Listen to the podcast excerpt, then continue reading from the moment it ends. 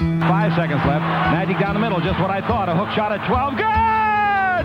Two seconds left. The Lakers take the lead on Magic Johnson's running sky hook. The inbounds pass comes into Jordan.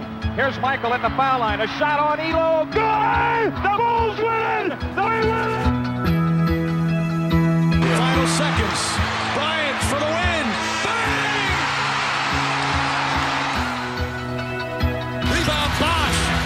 To Allen. His three-pointer. Bang! Tie game with five seconds remaining. Iguodala to Curry. Back to Iguodala. Up for the layup. Oh, blocked by James. LeBron James with the rejection. They do have a timeout. Decide not to use it. Curry way downtown. Bang! Bang! Oh, what a shot from Curry! With six tenths of a second remaining. Καλώς ήρθατε στο πρώτο, το παρθενικό, το θεμελιώδες podcast των Podbusters. Το Ευαγγέλιο μας. Ακριβώς. Είμαι ο Ανδρέας. Είμαι ο Ιάσονας. Και αποφασίσαμε, ε, επειδή γουστάρουμε και επειδή θέλουμε και επειδή τα λέμε, Και επειδή και εσείς θέλετε κατά βάθος και δεν το ξέρετε, ακριβώς, αλλά θα το μάθετε, να κάνουμε ένα podcast αφιερωμένο αποκλειστικά και μόνο στο NBA. μόνο, αυστηρά. Ε, δεν συζητάμε για οτιδήποτε άλλο. Όχι, δεν μας αφορά. Δεν υπάρχει άλλο μπάσκετ. Όταν βλέπουμε στο μπάσκετ, NBA. βλέπουμε NBA. Ακριβώς. Λοιπόν, οπότε δεν θα χρειαστεί ποτέ να μας στείλετε για οτιδήποτε άλλο. Δεν θα απαντήσουμε. Ναι, ναι, δεν, μα- δεν- θέλουμε να μιλάμε μόνο για το καλύτερο πρωτάθλημα του κόσμου. Ακριβώς. Λοιπόν, ε, και το πρώτο μας podcast σήμερα είναι το podcast Ευαγγέλιο. Είναι οι αρχές μας. Είναι οι πεπιθήσεις μας. Είναι η καρδιά μας. Θα σας παραπέμπουμε πολύ συχνά σε Ναι. αυτό για να ακούτε όλα αυτά που θα λέμε επιγραμματικά στα επόμενα. Ακριβώς. Και πριν προχωρήσουμε, ε, να πω ότι εγώ είμαι ο Ιάσονας, είμαι 33 πολύ πολύ σύντομα ετών σε ένα μήνα από τώρα, ε, φανατικός οπαδός των Lakers, μεγαλωμένος με τον Magic Johnson, ανδρωμένος θα έλεγα με τον Michael Jordan και τον Kobe Bryant. Ε, έφτασα σε αυτή την καρέκλα να τα πω με τον Αντρέα από την ανάγκη μου να σταματήσω να τα λέω σε μια καφετέρια μαζί του όπως τόσα χρόνια. Γιατί οι περισσότεροι φίλοι μας μας λέγανε γράψτε να σας ακούμε και είπαμε why not; Ναι. Είναι, ήτανε 4 ώρες καφές μόνο για trades. Ο τελευταίος, έτσι. Ήτανε πολύ καλά. Ήτανε, Ήτανε πολύ μόνο για καλά. trade το και ε, εγώ ήθελα πολύ να το κάνουμε αυτό και είμαι πολύ χαρούμενος Αντρέα. Σειρά Και, σου. και εγώ, γιατί ήρθε το πλήρωμα του χρόνου, το κάνουμε κυρίως επειδή κουστάρουμε. Εγώ είμαι ο Ανδρέας, είμαι 33 χρονών και εγώ. Ε, φανατικός φαν των Lakers. Μεγάλωσα με Magic Johnson, ανδρώθηκα με Michael Jordan. Ε, έγινα άντρας όμως πραγματικά με τον Kobe Bryant. Έτσι, αυτή είναι η πραγματικότητα. Λοιπόν, ε, και αποφασίσαμε να κάνουμε αυτό το podcast επειδή τα λέμε, γουστάρουμε, σε όποιον αρέσει έχει καλός, σε όποιον δεν αρέσει πάλι έχει καλός. Εμείς θα το κάνουμε επειδή μπορούμε και επειδή θέλουμε. Ε, να ξεκαθαρίσουμε ότι δεν θέλουμε να συμφωνείτε μαζί μας. Ναι, δεν εντάξει, μας αυτό είναι αρέσουν οι βασική αρχή. συμφωνίες. Δηλαδή και όταν ετοιμάσαμε τα θέματα αυτού του podcast ε, αλλά και τα μελλοντικά που θα ετοιμάσουμε να ξέρετε ότι συ- αυτά που συμφωνώ με τον Αντρέα θα μας καταναλώσουν πολύ λίγο χρόνο. Δεν μας αρέσει να συμφωνούμε. Αν ήταν να συμφωνούμε δεν θα γράφαμε. Πάμε Αντρέα να ξεκινήσουμε; Επίσης ένα σημαντικό Αχα. θέμα το οποίο θα ήθελα να αγγίξω σε αυτό το σημείο είναι ότι δεν είμαστε δημοσιογράφοι. Σε καμία περίπτωση. Έτσι. Ούτε Είμαστε δύο τύποι οι οποίοι βλέπουν πάρα πολύ NBA. αρκετά θα έλεγα τόσο ώστε η μαύρη κύκλη να είναι μόνιμη πλέον κατά από τα Ναι. Ακριβώς. μάτια μου. Έχουμε φτιάξει το πρόγραμμά μας. Εγώ τουλάχιστον όταν ξεκινάει η σεζόν, φτιάχνω το ωράριό μου, το πρόγραμμά μου, τη δουλειά μου ανάλογα με το πόσο NBA μπορώ να βλέπω. Εγώ θα το σου λέγα ότι προσαρμόζω τον ύπνο μου ανάλογα με το τι ώρα πρέπει να ξυπνήσω και τι ώρα τελειώνει το τελευταίο NBA. και λέω, Οπ, μου μένουν δύο ώρες ύπνο. Ναι. Και το κάνω. Ε, Προτιμάς να βλέπεις τα, τα, τα, τα πρώτα ή τα μετά, τη Ανατολής ή τη Δύσης; Κοίτα, η Ανατολή δεν γίνεται να. Δηλαδή δεν. πάντα βγαίνει. βλέπω Ανατολή. δεν βλέπεις γίνεται να μην τη δω. Ανατολή. Τη Δύση θα τη δω όταν έχει Lakers. Το σωστό πάντως, και κλείνω με αυτό για να ξεκινήσουμε, το σωστό είναι να κοιμάσαι νωρίς. Εγώ εκεί έχω καταλήξει. Δεν γίνεται αυτό. Και να ξυπνάς 5.30, να βλέπεις την τελευταία Δεν δόση. γίνεται να κοιμηθώ νωρίς γιατί παίζουμε και fantasy. Αντρέα, όπως γνωρίζεις. Ε, ναι, εντάξει, οκ. Και μέχρι τις 2 παρα 10 βγαίνουν τα reports. Οπότε είμαστε από πάνω από τα alarms. Τα day to day, τα O, όσοι παίζετε φάνταση θα με νιώσετε. Λοιπόν, πάμε να ξεκινήσουμε. Πάμε. Το, το πρώτο podcast, αυτό το οποίο ακούτε αυτή τη στιγμή, είναι το podcast Ευαγγέλιο. Είναι αυτό που θα πούμε λίγο τις αρχές μας, θα πούμε λίγο αυτά τα οποία πιστεύουμε, θα πούμε αυτά τα οποία χτίζουν Ποια αυτά είναι η που θα ακούτε από εδώ αρχή, και στο η εξής. Α, Αντρέα, και Ότι- η Ω. Α, Ω είναι τα πάντα. Είναι ότι η μεγαλύτερη ομάδα στην ιστορία του NBA και χωρίς κανένα debate, αλλά θα το εξηγήσουμε το γιατί παρόλα αυτά, είναι οι Los Angeles Lakers. και θα είναι για πάντα οι Los Angeles Το μεγαλύτερο franchise όλων των εποχών. Ενδεχομένως, εγώ θα έλεγα, έτσι, η μεγαλύτερη ομάδα αθλητική όλων των εποχών. Θα το δώσω γιατί γνωρίζω ότι είσαι και φανατικός άρρωστος με το αμερικάνικο φουτμπολ. Εγώ δεν το ξέρω τόσο καλά, οπότε για να το λες, θα το ακολουθήσω. Αλλά εγώ θα υπερθεματίσω για το μπασκετικο και θα πω ότι οι ανταγωνιστές των Lakers, οι Boston Celtics, είναι μια ομάδα η οποία ουσιαστικά έχει δύο αίρα. Έχει το αίρα του Bill Russell και του Auerbach και μετά το αίρα του Larry Bird. Οι Lakers είναι μια ομάδα η οποία διαχρονικά είχε τις πιο σταθερές επιτυχίες, τους καλύτερους παίκτες και πάνω απ' όλα που μετράει πάρα πολύ στο NBA το πιο, μεγάλο, το πιο μεγάλο impact, να το πω έτσι. Impact Όλα περιστρέφονται γύρω από τους Lakers στο NBA. Μα προφανώς όλα περιστρέφονται γύρω από τους Lakers. Εγώ θα πω πολύ απλά ότι οι Celtics πήραν ένα σκασμό πρωταθλήματα σε μια εποχή που είχε το NBA 8 ομάδες. Κρατά αστεράκι γι' αυτό. Κρατάω. Ε, θα πω ότι οι Lakers έχουν πάει τελικό σε όλες τις δεκαετίες μέχρι στιγμής στην ιστορία αυτής της λιγκας Έτσι. Ε, και οι Lakers περισσότερο από τους Celtics παρότι χάναν τα πρωταθλήματα τότε είχαν πάντα παίχτες ε, πώς θα το πω θρύλους οι οποίοι αλλάξαν και Καρύμ Αμπτούλ Τζαμπάρ, Will Chamberlain, Elgin Baylor, το, το logo του NBA, το Gobi, το Shaq. Ακριβώς. Ακόμα και τώρα βλέπουμε ότι τι γίνεται, να το πούμε έτσι, γύρω από το Lonzo Ball. Γιατί αν τον Lonzo Ball τον είχαν τραφτάρει οι Toronto Raptors ή οι Milwaukee Bucks, δεν θα ασχολιόταν κάποιος. Όχι, δεν θα ασχολιόταν κανένας για την ακρίβεια. Επίσης, ε, χωρίς να θέλω να υποτιμήσω τους Celtics, έτσι, είναι, είναι η δεύτερη καλύτερη ομάδα στην ιστορία του NBA. Έτσι. Είναι, και, είναι και οι Arch Rivals έτσι, και τους αναγνωρίζουμε και δεν αναγνωρίζουμε κανέναν άλλον. Και λατρεύουμε να τους μισούμε. Προφα... Μα άμα έρθει κάποιος και μου πει για Σαν Αντώνιο πέρσι, δεν ξέρω ποιον Έλα, άλλο μπορεί να φανταστεί. Όπου τους βρίσκω, τους πες, όπου τους βρίσκω, τους κερνάω και φεύγω. Και με μια σχετική ευκολία συνήθως. Προεξάρχοντο ποιου τιμωρού του Ποπόβιτ, Κόμπι Μπιν Μπράιαντ. Εννοείται, εννοείται. Και εδώ να το βγάλω από την ομάδα και να το πάω στο ατομικό. Mm. Πες μου, Αντρέα, παρακαλώ, ποιος είναι ο μεγαλύτερος Laker όλων των εποχών; Όσο και να θέλω πάρα πολύ να πω ότι είναι ο κομπι δεν είναι ο Κόμπι. Ποιος είναι; Ο Μάτζι Τζόνσον. Συμφωνούμε. Και θα είναι για πάντα. Έτσι.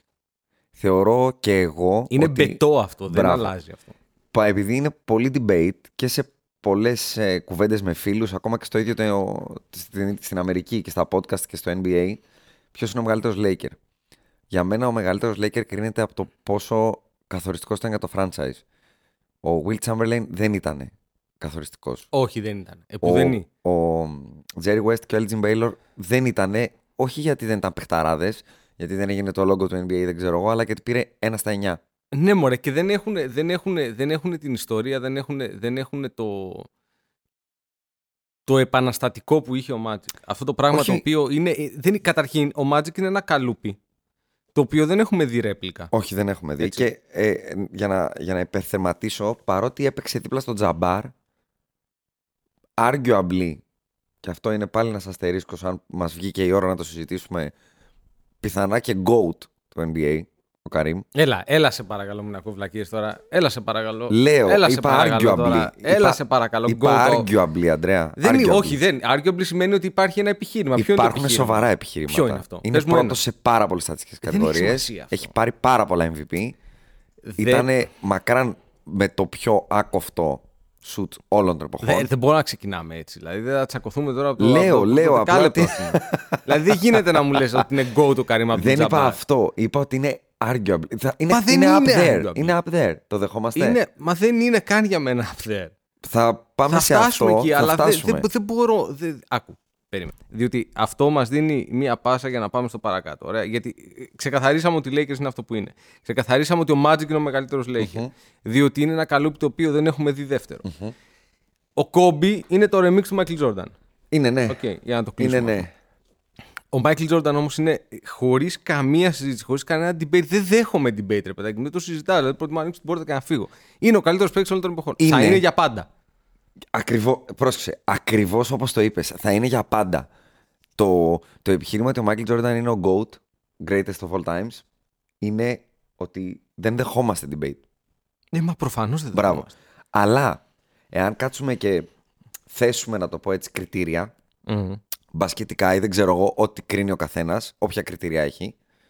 Λέω ότι ο Καρύμ, γι' αυτό και είπα πριν, arguably μπορεί να τον κοντράρει. Εάν μου πεις μετράνε τα ατομικά, τα συλλογικά και τα βραβεία, ο Βέβαια, Καρύμ παίζει δίπλα του. ο Καρύμ Πολύ έχει- περισσότερο από το LeBron James. Ο, Κα...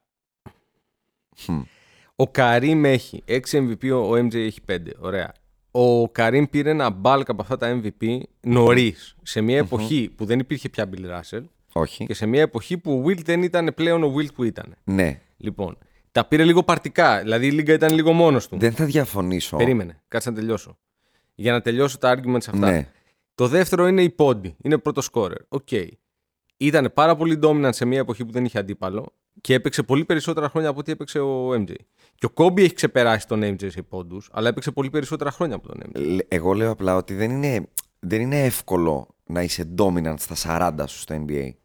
Ε, άμα είσαι 2,25 πόσο ήταν ο Καρίμ και έχεις αυτό το shoot. Ακριβώς. Το γίνεται. πιο άκοφτο shoot όλων των εποχών. Ναι, μακράν. Μπράβο. μακράν. Α, Οπότε λέω ότι το κρατάμε. Δεν λέω ότι ο, ο Τζόρνταν αμφισβητείται. Δεν μπορεί να αμφισβητηθεί και μπράβο. θα το αναλύσουμε σε πολύ λίγο Έτσι, όλο μπράβο. αυτό το Όχι, κομμάτι. δεν θα το αναλύσουμε άλλο. Το Όχι ότι του ο Jordan δεν Τζόρνταν, αμφισβητείται, έτσι, του, μπράβο. το- τον top και πώς τα σκεφτόμαστε, αλλά κλείνω το κομμάτι Lakers και Jordan και λεω ότι ο Jordan είναι το μπάσκετ, δεν είναι ο GOAT.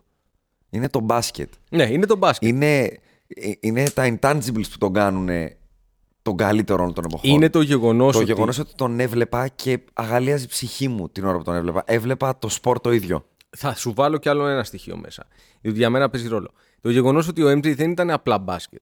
Ο MJ άλλαξε όλο το business το, του sneaker, το sneaker business. Το οποίο Όλη δεν την θα ήταν το ίδιο οικονομία του χωρίς το NBA θα έλεγα. Όλη την οικονομία του. Έκανε το NBA κάτι παγκόσμιο, κάτι τεράστιο. Ήταν, ήταν μια φιγούρα. Είναι αυτό που λες, ρε παιδάκι μου. Έμπαινε μέσα στο δωμάτιο και λέγεις Αυτός είναι κάτι. Ακόμα και να τον ήξερες. Στα 90s δεν υπήρχε. Δηλαδή, πήγε, όπου και να πήγαινε στον κόσμο, ήξεραν τον Michael Jordan. Σε αυτό λοιπόν θα κάνω την πάσα για το επόμενο που θεωρώ ότι θα συμφωνήσουμε και θα πω ότι δίπλα σε όλους αυτούς τους παίκτες που αναφέραμε πάντα υπήρχε κάποιος ο οποίος χωρίς αυτόν δεν θα γινόντουσαν αυτοί οι παίκτες που ήταν. Και τι εννοώ. Πατ Ράιλι, Γκρεγκ Πόποβιτς, Ρεντ Άουερμπαχ και Φιλ Τζάκσον είναι γύρω στο 70% των πρωταθλημάτων του NBA, ίσως και παραπάνω. Και δεν το έχω μετρήσει λεπτομερώς. Ναι, και είναι οι τέσσερις μεγαλύτεροι προπονητές όλων των εποχών. Είναι για μένα οι τέσσερις μεγαλύτερες προσωπικότητες. Με ποια έννοια. Ο Φιλ Τζάκσον δεν τον θεωρώ τόσο καλό προπονητή. Δε, στη σειρά αυτή, άμα τα βάλουμε σε μια σειρά, ο καλύτερος προπονητής είναι ο Πόποβιτς για μένα, μακράν. Οκ. Σαν προπονητής. Σεβαστό. Ο πιο ε, επαναστάτης, αν θες, του NBA είναι ο Πατ Ράιλι και είναι επισήμως και ο νονός του NBA, ο Ντόν Κορλεόνε του NBA. Είναι, αλλά θα σου βάλω ένα αστερίσκο ότι ο Ρεντ Auerbach στην εποχή του υπήρξε πολύ μεγάλος επαναστάτης. Ήταν ο πρώτος που έφερε μαύρο παίκτη στη Βοστόνη. Τον Ισχύει. έκανε προπονητή στη Βοστόνη.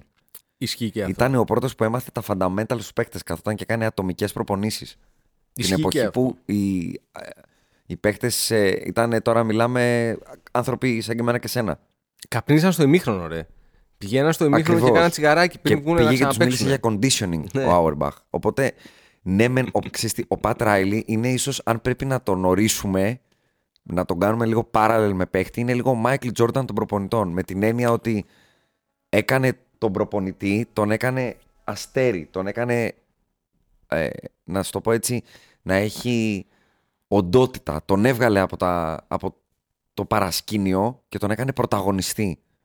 Με τον ντύσιμό του, με τα μαλλιά του, Πέραν αυτού με το όμως. style του, με το showtime του. Το, α, μπα- α, μπράβο. Λοιπόν, το Showtime ήταν κάτι το οποίο άλλαξε τον μπάσκετ από την έννοια του ότι πήρε την ταχύτητα. Είναι ρε παιδάκι μου σαν να παίζεις 2K και να βάλεις την ταχύτητα αντί για το normal στο arcade. Ακριβώς. Δηλαδή τρέχανε όλοι. Εντάξει, είχε το Magic Johnson.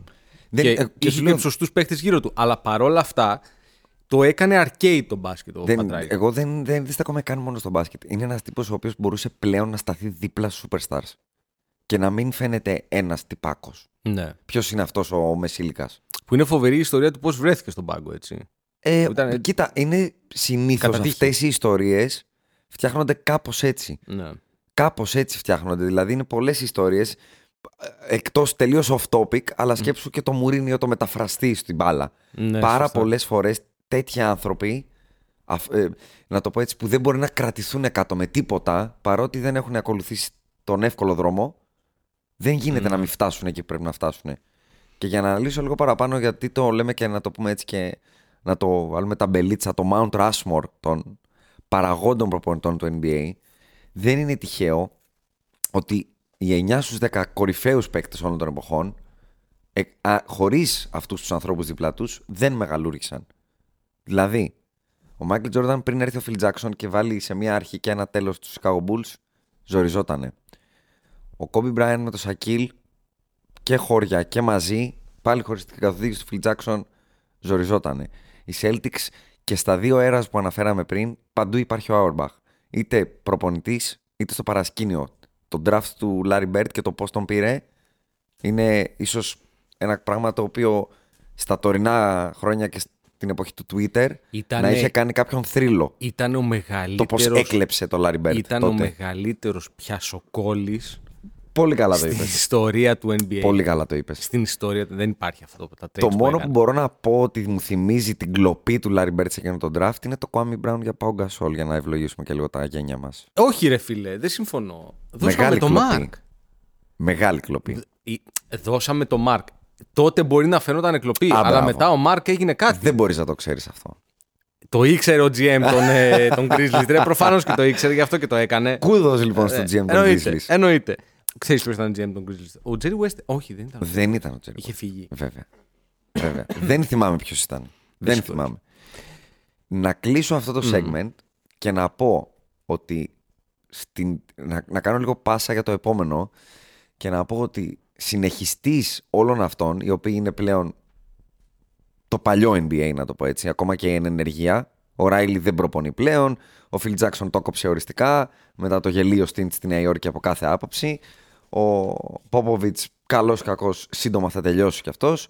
Δεν τον βλέπω. Δεν Όχι. τον βλέπω θαλερό πάντως να τελειώνει Θα τελειώσει σύντομα. το σύντομα ενώ στα επόμενα 5-10 χρόνια. Αυτό εννοώ. Α- ανέλαβε την ε, Team USA. Οκ, πάσο. Θα αλλά πάει δύο Ολυμπιάδες. Εγώ μιλάω για τα επόμενα 30. Ναι, οκ. Οι μόνοι που μπορεί να είναι οι επόμενοι Ως στο προπονητές. τωρινό NBA και σαν προσωπικότητε συνολικά θα το θεσω για να κάνω και την πάσα την επόμενη, για το επόμενο θέμα είναι για μένα ο Steve Kerr και ο Brad Stevens. Νέοι, ήδη επιτυχημένοι, με μοντέρνο μυαλό και μοντέρνο μπάσκετ. Κοίταξε να δεις. Και ποια είναι η πάσα που θέλω να κάνω πριν μιλήσεις, Steph Curry. Ας μείνουμε λίγο στο πόντερ. Ο, ο, ο, ο, μ. ο Κέρ έχει το hardware, έχει τα δαχτυλίδια, έχει τα πρωταθλήματα. Δεν θεωρώ ότι είναι εξίσου καλός προπονητής με τον ε, Brad Γι' αυτό Stevens. και πριν ακόμα στο Mount Rushmore δεν σου μίλησα μόνο για το προπονητή. Μιλάς και για προσωπικότητα. Μιλάω συνολικά. Ένας άνθρωπος ο οποίος παίρνει τη μαγιά του Mark Jackson και την κάνει πάλι arguably, παρότι εγώ μπορεί να μην συμφωνώ, την καλύτερη ομάδα όλων των εποχών. Έχει το κάτι, έχει το it factor. Και σίγουρα, πρόσεχε, μιλάμε για ένα παίκτη ο οποίος έχει πάρει τρία ε, πρωταθλήματα ως παίκτης με τους Bulls, δύο πρωταθλήματα ως παίκτης με τους Spurs Ακριβώς. και δύο πρωταθλήματα ως προπονητής με τους ε, Warriors. Ήταν αρκετά επιτυχημένος GM Είναι, είναι το επιχείρημα. στους Suns. Είναι το επιχείρημα, ο Steve Kerr είναι το επιχείρημα υπέρ όσων λένε ότι δεν μπορείς να γίνεις καλός παράγοντας παύλα προπονητής αν δεν το έχεις παίξει. Είναι το επιχείρημα. Είναι το ζωντανό Είναι το επιχείρημα. ζητον- το ζω- Ότι δρα- κοίτα να δεις, αυτός έμαθε πρωταθλητισμό, έπαιξε δίπλα σε τεράστιους προπονητές, έχει το know-how, κοίτα τι έγινε. Μίλες πολλά. Η- Ο Brad Stevens απ' την άλλη είναι το ακριβώς αντίθετο. Είναι το στατιστικό μυαλό. Είναι το, sla- είναι το ο Slamdog Millionaire, είναι ο, Ναι. ο αναλυτής που καθόταν με το λάπτοπ του και διάβαζε νούμερα και έγινε ο τεράστιος προπονητής. Γι' αυτό και τους βάζω και μαζί, Μμ. γιατί είναι και σε iconic κόντρα, να στο πω έτσι. Είναι ο ένας στη Δύση, ο άλλος στην Ανατολή, ο ένας στο Golden State και σε όλο το Silicon Valley attitude και όλα αυτά. Και ο άλλος είναι λίγο πιο grit and grind, βοστόνη. Θεωρώ ότι ε, ε, υπάρχει ολόκληρο story. σε Απλά αυτή πρέπει την να τον κόντρα. δούμε να κερδίζει κάτι. Τον Brad. Ναι. Θεωρείς ότι δεν θα τον δούμε σε όλη την καριέρα; Δεν μπορώ να το φανταστώ. Λέω, απλά πρέπει να τον δούμε να κερδίζει κάτι. Θα συμφωνήσω. διότι, διότι, και δεν είναι για να το αναλύουμε τώρα, και τώρα λέμε βασικές αρχές που θεωρούμε, αλλά δεν είμαι σίγουρος ότι α, θεωρώ ότι μπορεί να εξελιχθεί σε ψέμα αυτό το οποίο πιστεύουν πολλοί ότι η Βοστόνη αυτή τη στιγμή είναι η επόμενη μεγάλη ομάδα του NBA. Θα κρατήσω αυτό τον αστερίσκο και θα δεσμευτώ ότι στο πρώτο podcast για τη φετινή σεζόν θα το αναλύσουμε. Ακριβώς. Να θέσω λοιπόν το το, αυτό που έθεσα έτσι πολύ επιγραμματικά πριν δύο λεπτά. Στεφ Κάρι. Στεφ Κάρι είναι Ο- πολύ απλό. Μπράβο. Ο Steve Kerr, για, γιατί τον βάζω ακόμα περισσότερο, γιατί έχει στα χέρια του έναν που μπορεί να σταθεί και αξίζει και είναι δίπλα στο Magic, στο Larry, στον MJ, στον Karim, στο LeBron, στον Kobe, στο Σακίλ και όλα αυτά τα Είπες και, τιτάνια μερικούς, ονόματα. είπες και μερικούς τους οποίους θα έβαζα πιο κάτω. Διότι Όχι, εμένα, Εγώ είπα ναι. το δίπλα, κατάλαβες. Στο ίδιο pool. η, η, η αρχή μου εμένα με το Steph Curry και υπάρχει αρκετό Steph Curry hate τον τελευταίο καιρό ε, είναι ότι στην ιστορία του NBA έχουν υπάρξει 7 ή ίσως 8 Μμμ. παίχτες οι οποίοι άλλαξαν το μπάσκετ. Το άλλαξαν. Μπορεί ρε να τους παιδάκι μου. έκανα μια δεκαριά, αλλά δεν απέχουμε. Το κάναν άλλο άθλημα. Θα Ωραία. συμφωνήσω. Και θα σου πω In ποιοι θεωρώ principle. ότι είναι αυτοί. Για πάμε. Λοιπόν, θεωρώ ότι είναι ο Bill Russell. Θεωρώ ότι είναι ο Wilt Chamberlain. Δύο. Θεωρώ ότι είναι ο Elgin Baylor. Παρότι δεν πήρε ποτέ το πρωτάθλημα και ήταν φοβερός loser. OK. Λοιπόν, θεωρώ ότι είναι ο Jabbar. Θεωρώ ότι είναι ο Magic. Θεωρώ ότι είναι ο Bird. Θεωρώ ότι είναι ο MJ και θεωρώ ότι είναι ο Steph. Ο Steph είναι ο 8ο. Ο Λεμπρόν.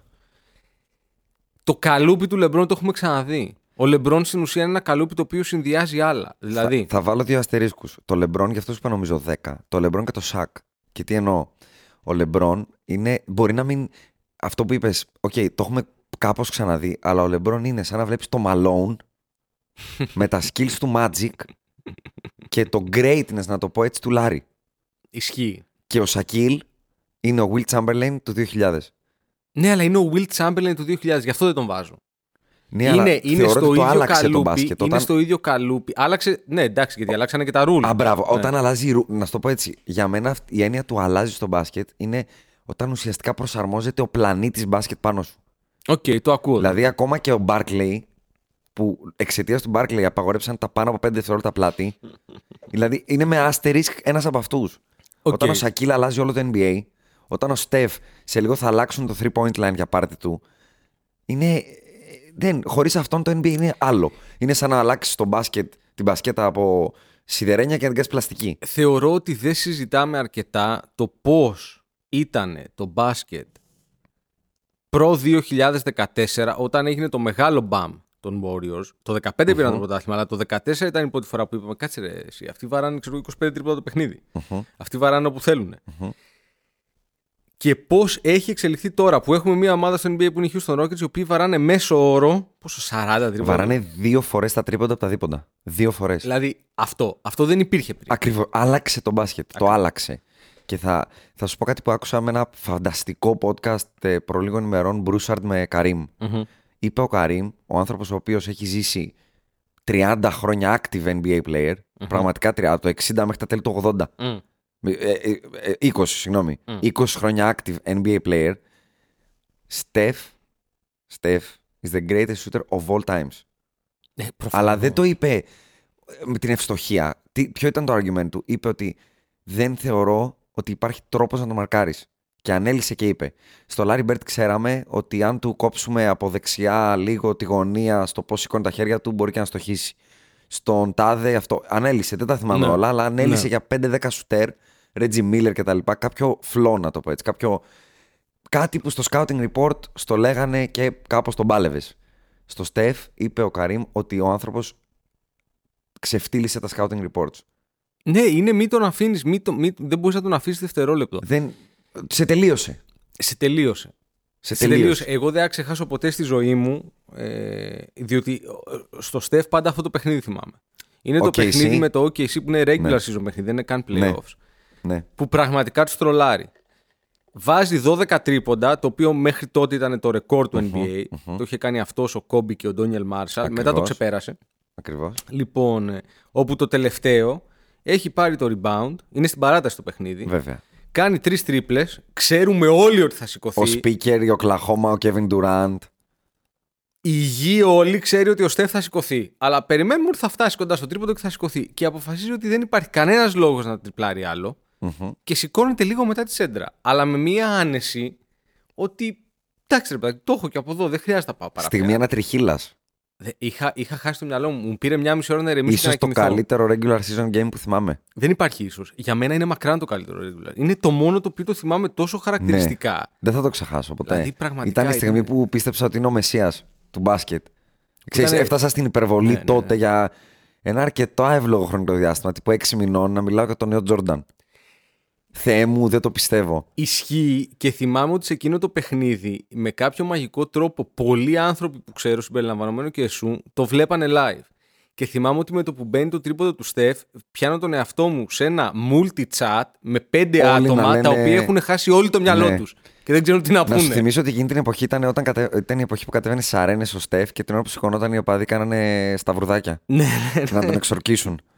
Α, Actual. Στο Καταρχήν- Ορλάντο έχει γίνει αυτό. Καταρχήν, το, το NBA άλλαξε τους κανόνες του και άφηνε τον κόσμο να μπει στο γήπεδο μία ώρα πριν για, να να δούνε δούνε το το pregame, Στεφ το να κάνει ritual. warm-up.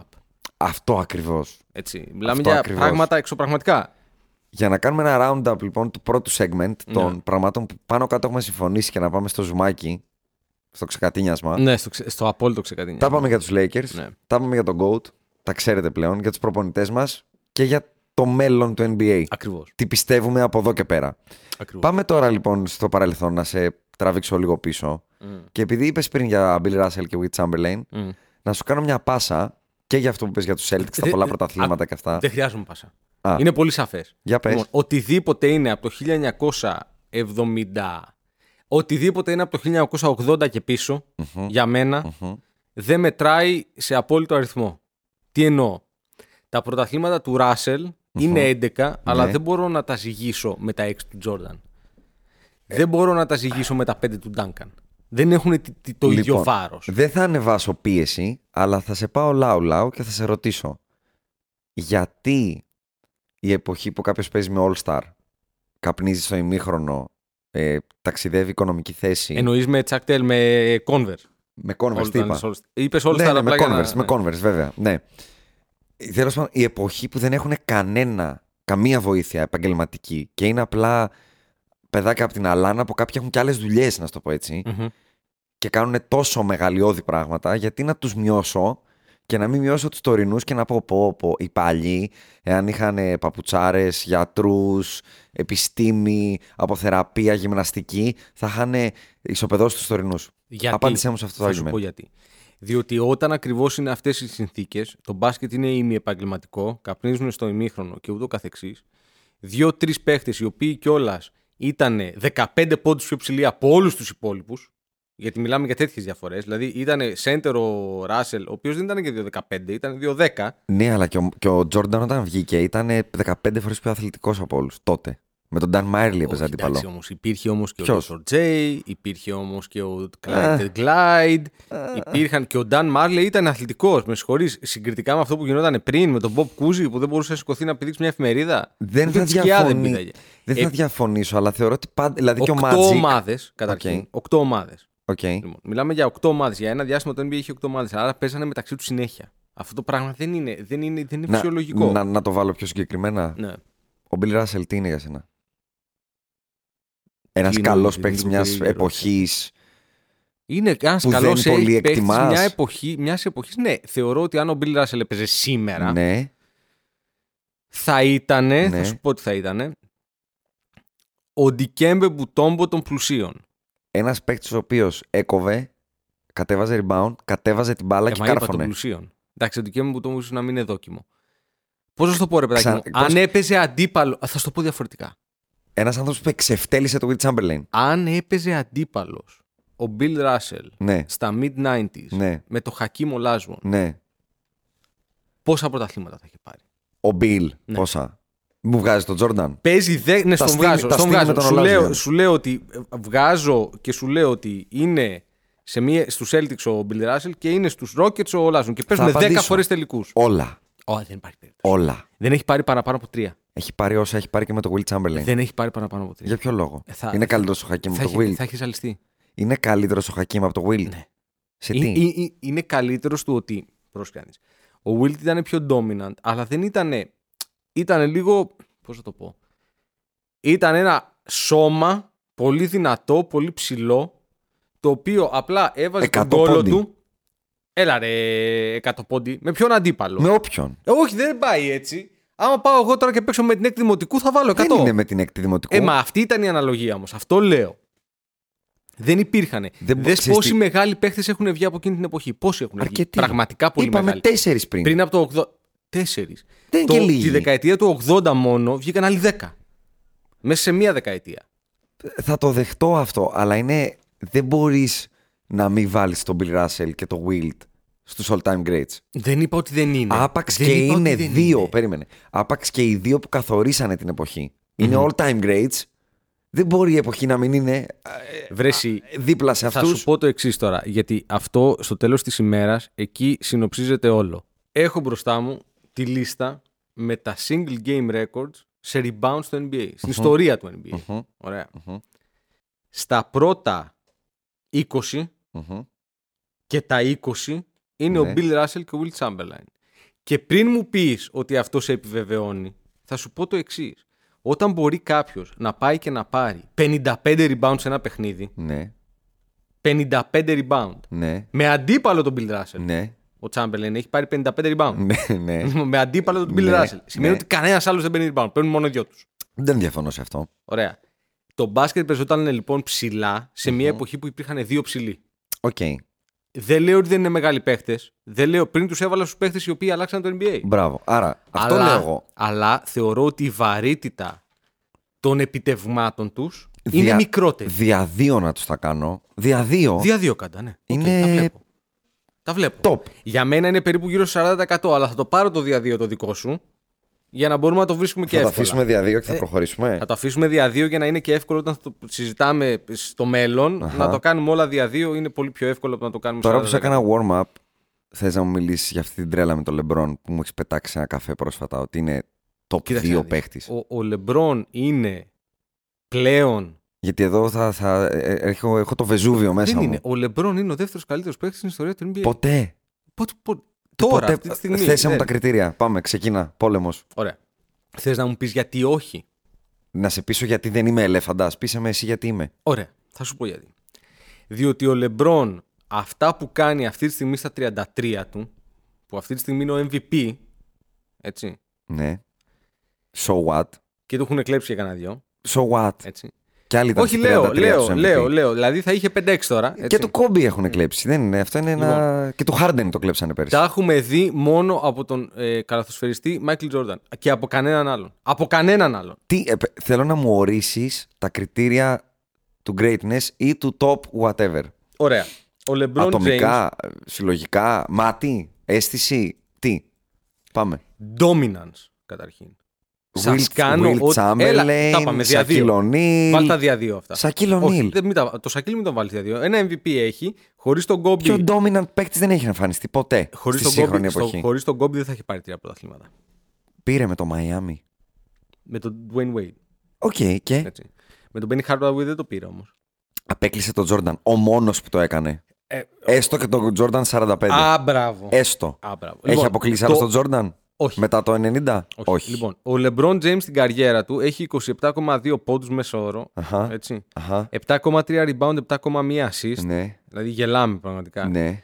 Και effective field goal percentage 54%. Θέλω να μου πεις ένα λογικό επιχείρημα που ο, ο Λεμπρόν είναι καλύτερος του Magic Johnson και του Larry Bird. Με metrics. Κάνει περισσότερα πράγματα. Τι πάει να πει αυτό; Ότι κάνει περισσότερα πράγματα. Τι όμως στο πάει να γήπεδο. πει αυτό; Και Τι ο πάει να Καρ πει Μαλόν με τον Τζον Στόκτον είχαν, ε, είναι ο ένας νούμερο ένας assist και ο Κάνα- άλλος δεν ξέρω πού. Ναι, αλλά ο ένας έκανε ένα πράγμα, ο άλλος έκανε άλλο. Ο Λεμπρόν στο γήπεδο κάνει τα πάντα. Καταρχήν είναι καλύτερος αμυντικός και από τους δύο. Που Είναι αυτό επιχείρημα greatness. Περίμενε. Είναι καλύτερος, ναι, διότι στο, στο βάθος της καριέρας του Και γιατί χάνει; το γεγονός. Τι εννοείς χάνει; Χάνει. Γιατί ο Magic δεν έχασε; Έχασε τέσσερα finals ο Magic. Με το Larry Bird αντίπαλο, όχι με τους Dallas Mavericks. Και με το του Michael JJ Jordan δεν έχει Barea. σημασία. Περίμενε. Και ο LeBron έχει χάσει δύο από Ναι. τους Warriors, arguably την καλύτερη ομάδα των εποχών. Α του Warriors. Έτσι. Στους και βγάζω. Έχει, περίμενε. Και έχει χάσει και ένα από το Σαν Αντώνιο, το οποίο Σαν Δύο Αντώνιο. έχει χάσει το Σαν Αντώνιο. Περί- Το πρώτο δεν το μετράω. Με τον Ηλγκάουσκα και τον ε, Ρίκι Ντέιβι Μάλιστα. και τον. Ε, Μάλιστα. Ποιος ήταν ο άλλος; Μάλιστα. Ήταν ο Άντουαν Τζέιμισον. Larry Hughes. Όχι, ο Άντουαν Τζέιμισον δεν ήταν καν τότε. Κανένας. Λάρι Χιούζ. Λάρι Και Χιούζ. Drew Gooden. Και Ντέιμιον Τζόουνς. Όποιος. Στον Άσο. βέβαια. Και, Τι και; και, το ένα που και, έχει, ρε, πα- φίλε; και το ένα που έχει πάρει με το Σαν Αντώνιο, κάποιος κατέβηκε και είπε: Δεν αντέχω να ξαναχάσεις. Σε λυπάται η ψυχή μου. Α το, βάλει το ο πιο Ray Allen. κλατσό των των εποχών. Μπράβο. Ναι, αλλά ένα κλατσό πάντα υπάρχει και με την ίδια λογική ο Magic θα μπορούσε να έχει χάσει Jason από το Kidd. Larry Bird. Περίμενε. Jason Kidd, Jason Terry Dirk Nowitzki, Αυτό δεν το συγχωρώ. Σον Μάριον, Αυτό δεν το συγχωρώ. με τον JJ Chris Barea. Boss και τον Dwayne Wade συμπαίκτες. Αυτό δεν το συγχωρώ. Ποιος, ποιος μεγάλος παίκτης έχει υποστεί τόσο καθολικές ήττες όσο ο Λεμπρόν. Να στο πάω και έτσι. Ο Magic έχει χάσει πρωτάθλημα σε sweep. Καθολική ήττα δεν έχει. Έχει χάσει πρωτάθλημα σε sweep. Ξαναλέω, δεν είναι καθολική Και ήττα. μετά έχασε 4-1. Έχει... Ξαναλέω, Γιατί δεν είναι καθολική. Ξανα- ήττα; γιατί δεν από είναι. τους Bulls έχασε 4-1. δεν είναι Περίμενε καθολική λίγο. ήττα να χάνεις. από το- Έχασε 4-1 με, χωρίς να κερδίσει ένα παιχνίδι μέσα στο Λος Άντζελες. Για πού μιλάς τώρα, για το 91. Το 91. Το 91, τη θυμάσαι την πεντάδα του; Βλάντε. Με το Βλάντε. Βλάντε. Και Εδώ, Sam μιλάμε, Perkins. εδώ μιλάμε για LeBron, Dwayne Wade, Chris Bosh εναντίον κάποιων συνταξιούχων και του Dirk. Του μεγαλύτερου loser του NBA μακράν μέχρι τότε. Του ανθρώπου που έχει χάσει από πρώτος με τον 8ο. Ο Λεμπρόν, πες μου ποιος άλλος παίχτης έχει όλο αυτό το ολοκληρωμένο παλμαρέο ο Λεμπρόν. Ο Σε LeBron, όλο το βάθος για να καριέρας. στο θέσω όπως το έχω εγώ στο μυαλό μου, ο LeBron είναι ο καλύτερος, ο καλύτερος μη top όλων των εποχών. Α, πα, πα, πα, Και το πα, mid top πα, δεν πα, εννοώ πα, πα. mid top 10, εννοώ από τους, μετά τους 5 top είναι ο καλύτερος. Λοιπόν, και ο- δεν μπαίνει στους 5 γιατί Δεν μπαίνει του- στους πέντε. Για μένα, Στους για πέντε. μένα, για μένα, γιατί, γιατί σε όλα τα πράγματα στη ζωή μετράει το αποτέλεσμα. Και στο αποτέλεσμα ο Λεμπρόν ήταν πάντα λίγος. Ο Λεμπρόν James το 2015. Ναι, Το 2015 είναι η πρώτη τελική με τους Warriors. ναι. Βγαίνει MVP των τελικών Αχα, ο Αντρέι Γκουοντάλα οκ. Που και καλά ήταν ο Λεμπρόν stopper. ο- και καλά ήταν ο Λεμπρόν stopper. Και τα νούμερα του Λεμπρόν είναι τα καλύτερα όλων των εποχών στους τελικούς, το- των δικών του τελικών. Ακριβώς. Πολύ καλά. Βάζει δεν διαφωνώ. 32 πόντους μέσο όρο. Δεν θα Και διαφωνήσω. MVP βγάζουμε τον παίχτη ο οποίος θεωρείται ότι τον σταμάτησε. Και έχασε όμως. Από ποιους; Έχασε. Από περίμενε, ποιους; περίμενε, βρεσί. Από ομάδα που έβγαλε MVP τον Ιγκουοντάλα. Ναι, βρεσί. Αλλά ε, ε, πήγε στους τελικούς και έπαιζε με τον Μάθιου Ντελαβεντόβα γιατί είχε τραυματιστεί ο Kevin Love και έχασε τα playoffs. Και στο Game 1 τραυματίστηκε και ο Την Καϊρή. επόμενη σεζόν που παίζουν όλοι και είναι 3-1 και Το πήρε. τιμωρείται, Το τιμωρείται, πήρε. τιμωρείται ο Damon Green. Κάνουν offset λοιπόν αυτά. Α, offset. Θες να πούμε ότι κάνουν offset; Εγώ θεωρώ ότι αν δεν είχε τραυματιστεί ο Καϊρή και ο Λαβ θα παίρνανε το πρώτο. Διότι εκείνους τελικούς που είχε κάνει ο Λεμπρόν την πρώτη χρονιά με τους Warriors. Ναι. Εγώ αυτό δεν το έχω ξαναδεί. Ούτε εγώ. Δεν τους Ούτε έβλεπε. εγώ. εγώ. Πρόσεξε, εγώ σου δίνω όλα τα points. Απλά σου λέω ότι δεν γίνεται να μην λογαριάζουμε το Και αποτέλεσμα. συνεχίζει Είναι λίγος. φέτος- Και συνεχίζει φέτος με συμπαίκτες.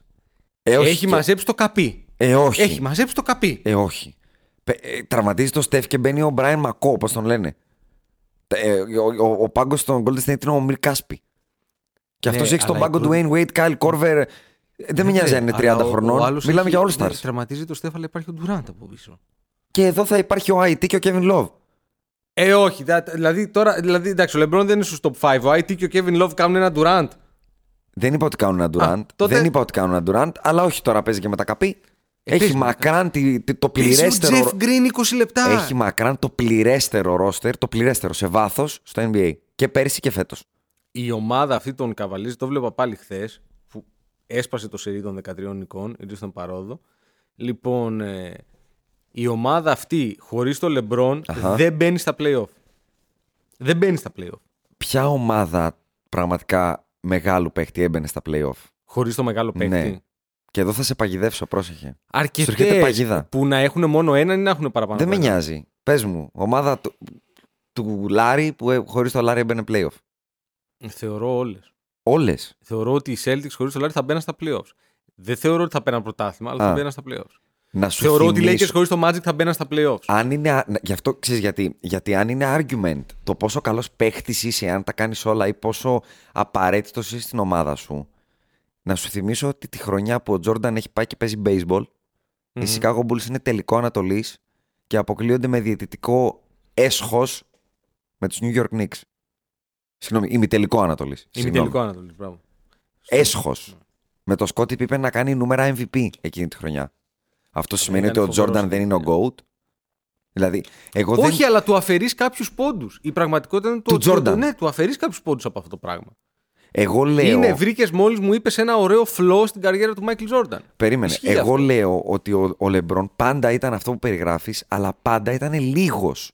Και δεν θα πάψει να είναι ποτέ. Δεν θεωρώ. Στην Team Γιατί- USA. γιατί είναι στην λίγος; Team USA. Γιατί, τι σημασία περίμενε, έχει η Team περίμενε, USA? περίμενε. Στην Team USA δεν μπορείς να με πείσεις ότι στην Team USA που κέρδισε η Ελλάδα στη Σαϊτάμα, εάν έπαιζε οποιοδήποτε από τους Κόμπι, Τζόρνταν, Λεμπρόν, ε, Λάρι, ε, Σακίλ, θα έχανε. Δεν είναι τυχαίο ότι με το που, μάλλον, με το που έγινε το πατατράκ τότε, γύρισε ο Κόμπι και τελείωσαν όλα. Περίμενε. Ο Εμφανίστηκε ο, Λε- Κόμπι στο παρκέ και καταλάβανε όλος ο πλανήτης με την Team USA ότι δεν μπορείτε να μας Ο ξανακερδίσετε. Λεμπρόν στη Σαϊτάμα Ναι. ήταν 21. Νομίζω δεν ήταν τόσο μικρός. Ήτανε τόσο. Και αν θυμάμαι καλά, έχει πάει ήδη τελικούς NBA. Ο Λεμπρόν είναι γεννημένος Δεκέμβριο του 1984 ή του 1985. Ένα από τα δύο. Η Σαϊτάμα είναι το 2006. Αν δεν ήταν 21 ήταν 22. Ναι, και; Λοιπόν, Και; τι εκέ. και; Ε, τι εκέ. Δεν υπάρχει και ακόμα στο rookie contract. Ήταν, ήταν. ήταν ανέτοιμος. Ο, ο, ο top 2 όλων των εποχών. Τουναντίον θεωρώ, ναι, θεωρώ ότι ήταν ανέτοιμος και θεωρώ ότι η Σαϊτάμα το βοήθησε πάρα πολύ γιατί μετά πήρε μια ομάδα του Cleveland το 2007 που μου είπες μετά έχει χάσει από του Σαν Αντώνιο στο Μμμ, τελικό. μμμ. Έχει πάρει μια ομάδα που έχει τον Ζιντρούνα Ιλγκάουσκα. Οκ. Το Έχει τον κάνει Λάρι κι άλλος Hughes. αυτά. Περίμενε. Να τελειώσω. Και έχει πάει με τον Detroit Μμμ. Με μειονέκτημα έδρας. Δεν θα τα ξεχάσω εκείνα τα μάτς. Ποτέ. Και έχει πάει στο Detroit και τα έχει βγάλει έξω, την έχει απλώσει. Μπράβο. Την έχει απλώσει σε, όλη, τη- σε όλο Εδώ το μήκος μου του δίνεις γηπέδου μια πολύ ωραία και έχει πάσα. πει ελάτε όλοι να την τρίψετε. Εδώ μου δίνει μια πολύ ωραία πάσα. Δεν θα ξεχάσω το μάτς. Detroit Cleveland, όπου ο Λεμπρόν έχει βάλει γύρω στους 45 πόντους. Δεν θυμάμαι ακριβώς τα νούμερα. Σκοράρει μόνο αυτός στο τελευταίο αλλά δεκάλεπτο. σκοράρει μόνο αυτός στο τρίτο δεκάλεπτο. Ε, το δεκάλεπτο. τότε, τότε, όντως είπα, ναι, παιδιά, κάποιος μπορεί να έρθει και να χτυπήσει ή να γρατζουνίσει την πλάτη του Μάικλ. Από Εγώ τότε. δεν το λέω αυτό. Λέω σαν, σαν concept Ναι. ότι είναι ένας που τα κάνει όλα, ένας unstoppable που έχει και το πραγματικά true greatness να τους ποδοπατάει. Μμ. Από τότε είχε μόνο πτώση σε, στο όλο κομμάτι εκτός του αγωνιστικού. Στο πώς διαχειρίστηκε την καριέρα του, στο τι αποτυχίες είχε, στο πόσο λίγος ήταν πάντα στα κρίσιμα, στο ότι η, με- η πιο εμβληματική στιγμή της καριέρας του είναι μια τάπα στον Ιγκουοντάλα. Ε, ναι, γιατί αυτό είναι κακό. Δεν είναι καθοριστικό. κακό. Δεν Είναι είναι, κακό. καθοριστικό. Δεν Δηλαδή- είναι καθοριστικό. Δεν έχει ένα μάτς που θα το πούμε το flu game ή το game που σαν rookie ο Magic κατέβηκε και έπαιξε πεντάρι και το πήρε ή ο Larry Bird που έπαιζε χωρί- με σπασμένα δάχτυλα και το κέρδισε. Ή Κάτι. Δεν γίνεται να μην έχεις κάνει ένα πραγματικά iconic Το game. εμβληματικό Πες του μου το παιχνίδι σου λείπει iconic εσένα. game του LeBron εκτός από το μάτς στη Βοστόνη. Τότε, με, τους, με τα Ε, γιατί ραμολί της εκτός; Βοστόνης. Γιατί Με πρέπει τα να ραμολί αφαιρέσω της ένα. Βοστόνης. Με τα ραμολί. Τα ραμολί της Βοστόνης την επόμενη χρονιά πήγανε finals. Ναι, αλλά δεν πα- παραμένουν ραμολί σε μια ομάδα που αυτός έχει διάρει έναν top 3 ε, διάρει όλων των εποχών και, πεν- και τεσσαροπεντάρι έναν All-Star. Και όχι απλό All-Star, άνθρωπο Ο Chris 30 Paul. πόντων. Ναι, εντάξει, παιχταράς. Δηλαδή κάτσε. Και πρόσεξε, το έχουν κάνει και άλλοι αυτά τα να πάνε τελικού με Ελγκάουσκα. Ο Άλεν Άιβερσον. Θες να μου πεις την πεντάδα του. Και ήταν και ένα 75 πόσο Μπορώ ήταν. να στην πω την Σαν πεντάδα, άνω ναι. ήταν ο άνθρωπος. Και πήγε τελικούς. Και άλλοι το έχουν κάνει το, το overachieve. Την πήρε στην κούπα. Όχι. Έχει πάρει τρία που Έχει στα, πάρει δύο, που στα δύο, ακόμα και οι φανατικοί του θα βρουν argument να πούνε ε, ναι, ήταν το τρίποντο του Ray Allen που δεν το καθόρισε ο Λεμπρόν. Ναι, χωρίς τον Draymond Green ε, από όντα δεν το έπαιρνε. Δεν είναι, Ναι, αλλά και δεν εγώ είναι σου αυτό λέω το με την ίδια dominance. λογική μπορώ να πω ότι το πρώτο που χάνει από τους Warriors, άμα ήταν ολοκληρωμένη ομάδα, μπορεί να το παίρνει. Σου θυμίζω ήταν 2-1 μπροστά το Cleveland σε εκείνη τη σειρά. Βέβαια. Έτσι, και απλά μετά λυγίσανε. Δηλαδή, εντάξει, πόσο ο, ο Μάθιου Ντελαβεντόβα να σηκώσει. Εντάξει, το κάνει. Ο Μάθιου Δεν θα Ντελαβεντόβα. είναι, διαφωνήσω. δηλαδή, απλά δεν σου είναι. λέω ότι σε ένα υποτιθέμενο 30 for 30 για το LeBron, αυτό που βλέπουμε και, και θα κρίζουμε Ότι είναι loser. με σε τον ένα μεγάλο τραυματία βαθμό. Καρύμ που πάει στο αεροπλάνο και κάθεται στη θέση του ο Magic και λέει guys I will play center και μπαίνει μέσα στη Φιλαδέλφια και παίζει center και τους κερδίζει ο Ρούκι δεν υπάρχει για το LeBron. Κανένα. Θα, δεν διαφωνώ σε αυτό. Λέω λοιπόν ότι αυτός δεν μπορεί να ξεπεράσει ανθρώπους οι οποίοι κοντράρανε μια εποχή για μένα την καλύτερη όλων των εποχών στο NBA τα early 80s με early 90s εκείνη η δεκαετία μεταξύ 82 92 με Dr. J, με Larry, με Magic, με Isaiah, με Jordan, με Barkley όλη εκείνη την εποχή και Άλλο την, μπάσκετ. και την ισοπεδώσανε οι Άλλο Lakers μπάσκετ. Boston την ισοπεδώσανε εκείνη την εποχή Άλλο μπάσκετ. Ο Λεμπρόν έχει κερδίσει την ομάδα στους τελικούς με μειονέκτημα έδρας γυρνώντας από 3-1 την ομάδα που έκανε 73 νίκες, που έχει το καλύτερο ρεκόρ στην ιστορία του NBA. Αυτό είναι το μεγαλύτερο του παράσημο. Έτσι. Αλλά δεν θα μου τον βάλει top 2. Με τίποτα. Ωραία. Ε, ποτέ. εμένα τον βάζει. Πρόσεξε. Χωρίς αυτό να σημαίνει ότι θεωρώ. Δεν τα ακούω όλα αυτά τα περί LeBron, MJ κτλ. Δεν υπάρχουν αυτά. Τα, τα, τα, τα είπαμε και πριν. Ναι. Ο MJ είναι ο MJ. Τελεία. Ναι. Πάμε παρακάτω. Ό,τι συζητάμε είναι από το 2 και κάτω. Πάντα. Οκ, οκ. Ωραία. Για μένα ο LeBron είναι ο πιο ολοκληρωμένος παίκτης που έχω δει. Ever. Ναι. Κάνει τα πάντα. Οκ. Φέτος βαράει και τρίποντα. Οκ. Λοιπόν, ε, είναι από τους πιο committed, από τους πιο... Είναι ρομπότ ρε παιδάκι με αυτό το πράγμα. Είναι φοβερό. Δεν το Αν έχω σου, κάνει. έβαζα, αν σου έβαζα μπροστά, στο, μπροστά σου και σου λέγα σου χαρίζω ένα εκατομμύριο ευρώ να παίξεις ένα bet. Μμ. Τα κέρδη δικά σου. Αν τα χάσεις, μου χρωστάς ένα εκατομμύριο ευρώ. Ναι, δεν μου αρέσει αυτό. Πολύ ωραία. Δεν μου χαρίζει λοιπόν, αλλά τέλος πάντων. Πάρε. Αλλά πάμε παρακάτω. Στα χαρίζω όλα στα κέρδη. Ξαναλέω. Και σου όλα. δίνω πίσω το εκατομμυριάκι. Δεν μου το δίνεις. Το κρατάς και το εκατομμύριο. Α, Απλά ωραία, αν μ' αρέσει χάσεις, αυτό. Για πάμε. χάνεις εσύ ένα εκατομμύριο. Ναι. Παίρνω έναν από τους δύο εγώ και έναν από τους δύο εσύ. Μμ, Και φτιάχνουμε ομάδα. μμ, Με τους ίδιους συμπαίκτες. μμ. Φανταστικό σενάριο. Εγώ παίρνω το Λάρι και εσύ τον Λεμπρόν. Το Λεμπρόν. Είσαι confident ότι θα Ναι, με ναι, ναι, κερδίσεις; ναι, ναι, πολύ. Με τους ίδιους Πολύ, συμπαίκτες. πολύ, πολύ, πολύ. Και θα σου πω γιατί. Γιατί ο Λεμπρόν ξέρει ότι μπορεί να μαρκάρει το Λάρι όσο, μπορεί να το... καλή... όσο καλά μπορεί κάποιος να μαρκάρει το Λάρι. Ο Λάρι δεν μπορεί να μαρκάρει το Λεμπρόν. Ο Λάρι θα κλέψει την μπάλα από το Λεμπρόν. Δεν μπορεί. Θα την κλέψει. μπορεί να Θα του την κλέψει γιατί θα τον είναι βάλει- τέσσερις φάσεις μπροστά. Θα, θα τον βάλει Θα στη- σουτάρει από πάνω θα του. Τον βάλει στην Ο Λεμπρόν πλάτη. δεν μπορεί να θα σουτάρει. Σηκώνεται, θα σηκώνεται για rebound ο Λάρι και θα σηκώνεται από πάνω το Λεμπρόν. Ο Λεμπρόν, να σου θυμίσω ότι δεν μπορούσε να ποστάρει το JJ Μπαρέα στην καριέρα Παλιά. του. Α, Από τότε το έφτιαξε όμως το Α. post game του. Α. Τι να κάνουμε; Άρα- Βελτιώνεται ο αθλητής. ο top 2 μου έχει ήδη πει από μόνος σου, ο υποστηρικτής του, πέντε προβλήματα. Όχι, δεν δεν είναι πόσταρε, αλλά προβλήματα. ποστάρει. Ήτανε, ο, περίμενε, περίμενε. Ήταν πρόβλημα το 2011. Δεν είναι πια. Αυτή τη στιγμή ο Λεμπρόν, ίσ- όχι πλέον με τον ε, Embiid στο, στο NBA, Οκ. αλλά ίσως είναι ο δεύτερος καλύτερος post-up player στο NBA. Δεν θα με πείσεις. Αλλά πάμε στο επόμενο segment. Ναι. Για θα να βάλει το, με- πλάτη ο Λεμπρόν τον Λάρι και θα τον παίξει άμυνα ο Λάρι. να το Triple μεγαλώσω. team θα του φέρουν και να τον το Πάρις και τον μεγαλώσω, Μακέι. Αντρέα, να το Ναι. μεγαλώσω. Ναι. Top 10 all time. Όρισε το. Και πάμε. Ε, εντάξει, κάπου μπορεί να χάσω λίγο τη σειρά. Πάμε, λοιπόν, ναι. MJ, LeBron, Magic, Bird. Oh, θα πω Τζαμπάρ Αχα. και κλείνει πεντάδα. Αχα. Θα βάλω στο 6 τον Kobe. Οκ. Θα βάλω στο 7 τον Duncan. Οκ. Θα βάλω στο 8 τον Russell. Μμμ. Θα βάλω στο 9 το Shaq. Οκ. Και θα βάλω στο 10. Χωρίς να το έχω σκεφτεί πάρα πολύ. Μάλλον. Το Wilt. Όχι, ρε, ποιο Wilt. Προτιμώ να βάλω το Hakeem από το να βάλω το Wilt. Το Hakeem. Ναι, ναι, ναι, ναι. Top 10. Το καλύτερο post-up του στην ιστορία του NBA. Top 10, ναι. Ε, ο τύπος ήταν Μ' αρέσει μπαλαρίνα με αυτή η την μπάλα. τρέλα. Είναι λίγο τρέλα, αλλά μ' είναι αρέσει. μπαλαρίνα με την μπάλα ο τύπος. Θα σου Και απαντήσω. με ένα, με ένα μικρό αστερίσκο Αχα. ότι θεωρώ ότι εκεί μπορεί κάποια στιγμή να καταλήξει ο Στεφκάρη.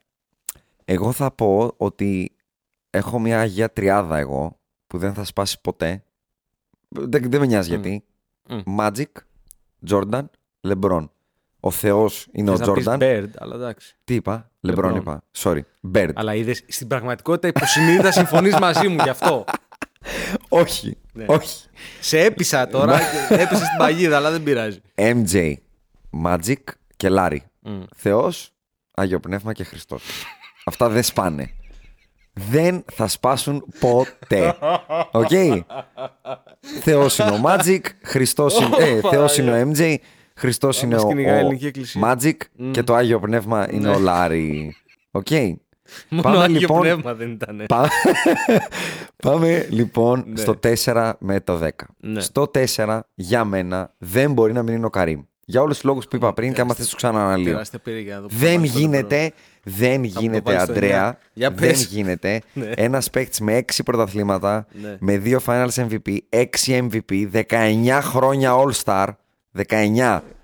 10 φορές NBA All Time First, 5 φορές Second, 5 φορές All Defensive, 6 φορές Second All Defensive, Rookie of the Year, 2 φορές πρώτο scorer, NBA Rebounding Champion, με 4 φορές leader στα blocks, να μην είναι νούμερο 4. Να σου πω κάτι. Για- Λαχάνιασα για να τα Θα- πω. Θα σου πω γιατί γελάω. Διότι πάντα για κάποιο λόγο και το συζητάω και με τον φίλο μου τον Σταύρο, που μια μέρα θα τον φέρουμε guest. Βέβαια. Λοιπόν, είναι πάντα συζητάμε για τους καλύτερους παίκτες του NBA και πάντα γράφουμε. Τέλος πάντων, δεν δίνουμε καμία σημασία στον Καρύμ. Α, μπράβο. Είναι, για κάποιο λόγο το ξεχνάμε πάντα και στο τέλος δεν με ρε τον καημένο. Θα τον σου Καρύμ. βάλω Πάλι ένα το- αστεράκι. Δύο τύποι οι οποίοι πίνουν μπύρα και τρώνε μπέργκερ αυτή τη στιγμή κάθονται και λένε ότι ο Καρύμ δεν είναι top 5. ας πούμε. Μπράβο. Θα σου βάλω ένα αστεράκι και θα σου πω γιατί αυτό φταίει το NBA. Και όχι εμείς. Οι οπαδοί ακολουθούμε λίγο την νόρμα. Και η νόρμα ήταν Μοχάμετ Άλι και Καρύμ λόγω μουσουλμανισμού, θάψ τους. Ισχύει αυτό. Δεν μπορεί να είναι Ισχύει αυτό.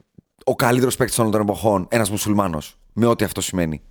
Για την δεν Αμερική. είναι ο καλύτερος παίκτης των εποχών, αλλά Λέω, εντάξει, ναι. οκ. πριν εμφανιστεί ο MJ, δεν είναι; Ναι, αλλά ο Άλι έγινε, ο Μοχάμεντ έγινε ο καλύτερος παίκτη όλων των εποχών. Παρ' όλα αυτά, γνωρίζεις πόσο τον πολεμήσανε. Ναι, βέβαια. Πολύ αλλά καλά. παρόλα αυτά τα κατάφερε. Ο, ε, για- πρόσεξε, γιατί δεν έχει εμφανιστεί κάποιος arguably. Καλύτερος. Μπράβο. Ισχύει. Αν ο Tyson ήταν μια έκδοση Jordan, ο Tyson θα ήταν ο Jordan του boxing. Ισχύει. Οκ. Όχι, όχι, το δέχομαι. Απλά το ήταν δέχομαι, το τρελός, δέχομαι, το σκότωνε, δέχομαι. βίαζε και δεν ξέρω εγώ τι έκανε. Το δέχομαι. Πολύ ωραία. Ε, τι, έτρωγε αυτιά. Τι είναι Μπράβο. αυτό; Καρύμ 4. Στο νούμερο 5, εγώ, επειδή είμαι μεγάλη καρδιά, μεγάλη, θα σου βάλω το Λεμπρόν. Α, ε. Θα σου βάλω το λεμπρόν. Ήρεμψε, Εγώ περίμενα να τον ακούσω στο 9. Θα κάνω σκόντο και θα στον βάλω στην πεντάδα, ενώ τον είχα 6. Ναι. Στο Θέλω να δω ποιον 6, έχεις στο 6 όμως. στο 6 μου δεν μπορεί να μείνει ο Bill Russell. Για όλους τους λόγους που ανε- ανέφερα. Το ακούω. Οκ. Το 6 μου είναι ο Bill Russell. Και μετά, εγώ έχω τη λογική ότι εφόσον έκανες dominance για πάρα πολλά χρόνια σε πολύ αντιεμπορικό περιβάλλον, σε πολύ δύσκολο περιβάλλον κτλ., Παναγία μου, Χριστέ μου, θα θα τα- βάλω 7 τον Tim Duncan. Α, α, το παίρνω. φοβήθηκες; Το παίρνω. Για εκεί τον είχα βάλει και εγώ. Α. Θα μου λέγες το Will στο 7. Όχι, όχι. 7 είναι ο Tim Duncan. Ναι. Το καλύτερο τεσσάρων των εποχών. Έκανε του Σαν Αντώνιο υπαρκτή ομάδα στην ιστορία του NBA και, και, και, και. Επίσης, ο Tim Duncan έχει το εξής το οποίο, το οποίο ξεχνάμε. Το έχει μόνο ο Tim Duncan και ο Tom Brady στο football. Έχει τη μεγαλύτερη διαφορά χρόνου μεταξύ των δύο πρωταθλημάτων. του. Ακριβώς. Έτσι, το, Το- οποίο δεν είναι εύκολο. Όχι μόνο αυτό, ήταν ένας άνθρωπος που πήγε από το rookie season και έκανε μια ομάδα από καλή πρωταθλήτρια. Από το rookie season μέχρι τα 40 του. Ναι. Για πάντα contender. Για πάντα. Στα playoff συνέχεια. Εκεί. Για πάντα, για πάντα. Απλά Την έπεσε όρισε. πάνω στους Lakers. Και κλείνω τη, το- τη δεκάδα μου με τους τελευταίους τρεις. Σακίλ, Μμμ, Κόμπι μμμ. και εδώ θα βάλω το δικό μου, Μμμ. τη δική μου πινελιά, Το δικό σου χακί μολάζουν. το δικό μου Χακιμολάζιον, Allen Iverson. Το βλέπω. Ο καλύτερος παίκτης όλων των εποχών Το βλέπω. βάσει handicap σωματικών προσόντων. Το βλέπω. Το βλέπω διότι και εγώ, αν δεν έβαζα το Χακίμ, τον, τον Άιβερσον θα βάζα. Ο οποίος Θα βάζα θεωρώ τον ότι φαγώθηκε και από τους δαίμονές του. Ναι, κοίτα. Γιατί, γιατί ήταν λίγο μπροστά από την εποχή του. Τι εννοώ, στην τωρινή εποχή, ό,τι Καραγκιόζηλίκη τότε έκανε, θα θεωρούταν λογικό. Τα του, ε, ντύσιμο, να θυμίσω ότι αλλάξαν τον dress code του NBA για χάρη του Iverson. Ισχύει. Ότι και καλά έφερε το Thug Life στο Το- NBA. ναι, το- Τον το φυλακίσανε, να σου θυμίσω. Έκανε τζούβι ο Allen Iverson. Καλά. Τώρα θα είχε πέσει όλο το NBA από πάνω του να τον προστατεύσει αυτόν τον παίκτη. Ναι. Και όπως είναι τώρα το NBA, θα είχε πάει στη Φιλαδέλφια ένας Durant και θα είχαν πάρει τρία πρωταθλήματα. Ο Άιβερσον έχει πάει στα finals του NBA με τα λιγότερα. Με τους Λιγότερα και από το LeBron. Ναι, ναι, ναι, ούτε συζήτηση. Eric Snow. Eric, και Μακί, Eric πώς τον λέγανε; Snow, Άρον Μακί, ε, Ντικέμπε Μουτόμπο. Ο Τόνι δεν είχε πάει ακόμα. Ποιος ήταν το τεσάρι τους; Ούτε που τον θυμάμαι. Δεν τον θυμάμαι. Καράφλας ήταν πάντως. Δεν τον θυμάμαι. Δεν τον θυμάμαι. Ναι, φαντάσου. δεν έχει σημασία, δεν τον θυμάσαι. Αυτό από μόνο του λέει Δεν κάτι. τον θυμάμαι. Ναι, αυτό θα από θα, μόνο θα του λέει μπορούσα να κάτι. σου πω το Sheldon Polinus. Και παρόλα. Olden Polin. Όλοι, Olden Λοιπόν, Polinus. Και παρόλα αυτά όμως, στους Lakers που τελικά χάσανε μόνο ένα παιχνίδι εκείνη τη σεζόν στα, στα playoffs, κάτι το οποίο το καταφέρανε μόνο ξανά οι Warriors. Το ένα παιχνίδι αυτό το κερδίζει ο Iverson μόνος του μέσα στο LA στο Game 1. Με Των iconic finals. στιγμή. για να βάλω πάλι αστεράκι στο LeBron. Ναι, ο, Iconic. ο, ο, Ty Lue ακόμα πρέπει να το Α, βλέπει. μπράβο. Και πάμε να το κλείσουμε. Μμ. Και θέλω στο υποθετικό σενάριο πριν που σου έβαλα μικρά με το LeBron vs Larry Team, θέλω να μου πεις το καλύτερο starting five που δεν θα είχαν ποτέ από κανέναν. Καταλαβες, δεν θέλω τους πέντε καλύτερους, θέλω την καλύτερη πεντάδα σου. Κατέβασέ μου πέντε που μου λες ότι ό,τι και να κατεβάσεις απέναντι δεν χάνω. Μάλιστα. Ωραία. Για πάμε. Magic. Μμμ. Α, δεν μπορώ να βάλω και το Magic και το LeBron. Α, Πάσχω. Εδώ σε θέλω. Πάσχω. Δεν μπορείς να μου βάλεις το Magic όταν τον έχεις κάτω από το LeBron στο top 10. Ίδιους παίχτες. Πανομοιότυπους να το πω έτσι. Μπορώ να βάλω το LeBron στο 4 όμως. Βάλ τον όπου θες. Ναι. Εγώ ένα starting five θέλω. Πέντε παίχτε. Πες το δικό σου πρώτα. Το δικό μου, ε. Ναι. Λοιπόν, Σκέψη αυτό, με πιάνει λίγο απροετοίμαστο. Μπορείς να τους χρησιμοποιήσεις, τους δικούς μου; Ε, ο- ναι, μπορώ. Μπορείς. Εντάξει, ναι, προφανώς μπορώ. Μάικλ Τζόρνταν στο 2. Ναι. Ξεκινάω. Μμ. Λάρι Μπερντ στο 3. Μμμ. Στο 4 θα βάλω τον Tim Duncan. Πας με ψηλό σχήμα. Στο 4 θα βάλω τον Tim Duncan. Και στο 5, στο 5 θα βάλω. Εδώ θεωρώ ότι μπορεί και να σε εκπλήξω. Οκ. Το LeBron James. Θα τον βάλεις στο 5. Ναι. Και ποιον θα βάλω στο 1, Το Στεφ. το Steph. Ναι. Οκ. Τι, ποια είναι η σκέψη Δεν μου. πήρε το Magic δηλαδή. Ποια είναι η σκέψη μου. ναι. Με το τωρινό NBA κρίνοντας, γιατί μιλάμε για το τωρινό, Μμ. έχω δύο από τους καλύτερους σουτέρ όλων των εποχών. Λάρι, Στεφ, Μμμ. οι οποίοι έχουν κάποια αμυντικά handicap, Μμμ. τα οποία δεν γίνεται να φτιάξεις πεντάδα, Μμμ. που δεν θα μπορώ να τους κρύψω με το LeBron και τον Jordan να πέφτουν στους Να παίζουν άμυνα. Μπράβο. Έχω το καλύτερο post-up, ίσως, όλων των εποχών, Tim Duncan, και ίσως τον καλύτερο all-around όλων των εποχών, LeBron. Όχι ίσως.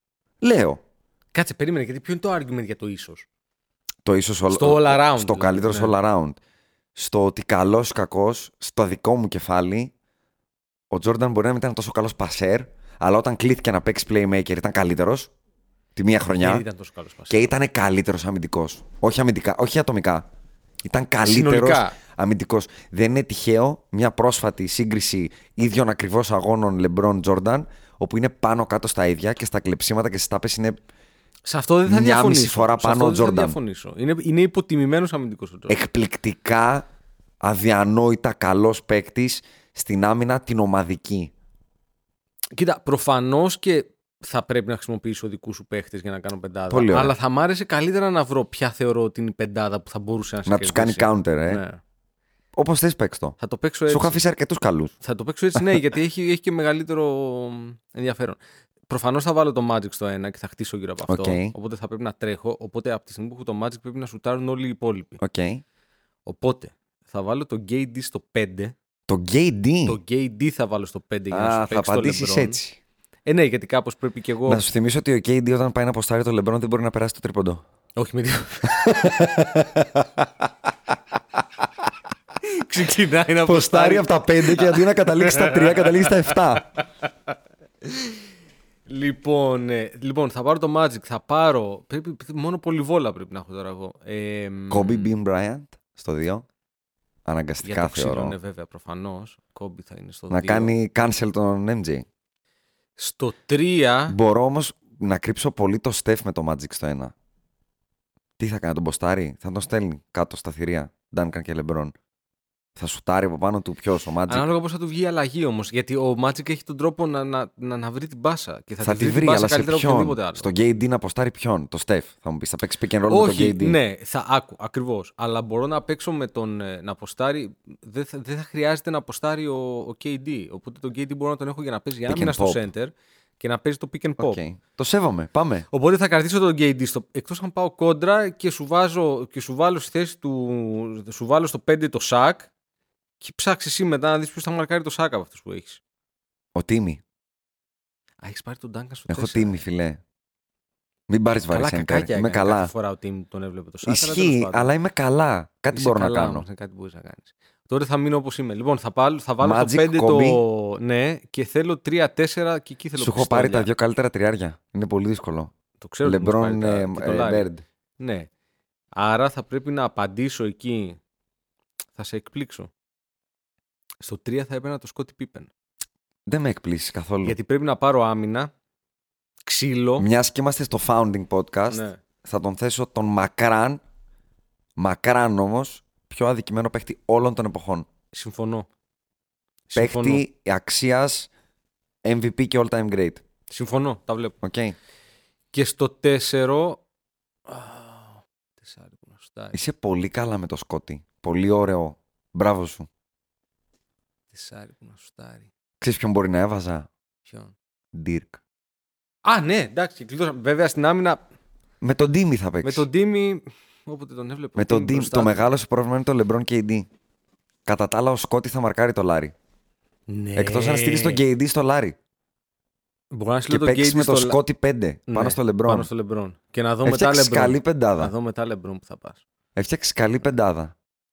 Και άμα διαλέξω πρώτος MJ πάγκο, άμα διαλέξω πρώτος πάγκο, θα σε κερδίσω κιόλας. Θα με κερδίσεις, ε. Άμα διαλέξω πρώτος, τον πάγκο μου. Τρεις θα σου δώσω. Και το κλείνουμε εδώ το podcast. Ωραία. Τρεις παγκίτες. Αϊζέια Τόμας, Οκ. Χακίμ Ολάζουον. Πολύ καλά. Όχι. Θα σου αφήσω τον Αϊζέια. Οκ. Θα πάρω τον Άιβερσον. Γαμώτο! Γαμώτο! Όχι! το microwave scorer από τον πάγκο τον είχα. Ναι, ναι, ναι. Όχι τον Άλεν. θα πάρω το Χακίμ για να πάρω scoring. Άιβερσον και Χακίμ με Περίμενε σκότωσες. τον Τζαμπάρ τον έχει πάρει κανένας. Δεν θα μου τους πάρεις όλους. Θα πάρω τον Άιβερσον, θα πάρω τον Τζαμπάρ. Ναι. Δηλαδή από τον πάγκο έρχεται το σκοράρισμα. Δηλαδή μετά απλά. Πήρες τον γέμισες καλύτερο εσύ- σκόρ ναι. όλων των εποχών ε, στον Άιβερσον. Μας πέθανες. Λοιπόν. Ε, Ε, και μετά τι, να πάρω και ένα τριάρι. Ε, ένα διαρροτριάρι. Ποιο να πάρω. Ε, γιατί νιώθω ότι ξεχνάμε κάτι πολύ σοβαρό. Τι εννοείς; Δηλαδή κάποιον παίχτη που δεν έχουμε αναφέρει καθόλου που θα πρέπει ας πούμε, να κάνουμε ειδική αναφορά. Ποιον; Δεν ξέρω γι' αυτό. Δεν γιατί- γιατί νομίζω. Νιώθω ότι Δεν ξεχνάμε κάτι νομίζω. πολύ Καλά τα σοβαρό. έχουμε πάει.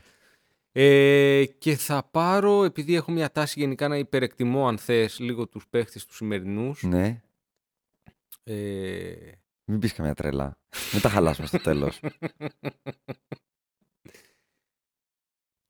Μην πεις Κλέι Τόμψον. δεν είχα σκοπό να Α. πω Klay Thompson. Το σκέφτηκα. Το αλλά ξέρω δεν- ότι το σκέφτηκες. αλλά δεν θα το, Το πω. ξέρω ότι το σκέφτηκες. Αλλά δεν θα το πω. Ε, ο Χάρντεν είναι τρύπα η άμυνα μετά όμως. Να απαντήσω στους δύο μέχρι να σκεφτείς. Ναι, Αϊζάια Τόμας, Μμ. Σακίλ Ονίλ. ναι, οκ. Το αυτονόητο. Το, Οκ. το περίμενα αυτό.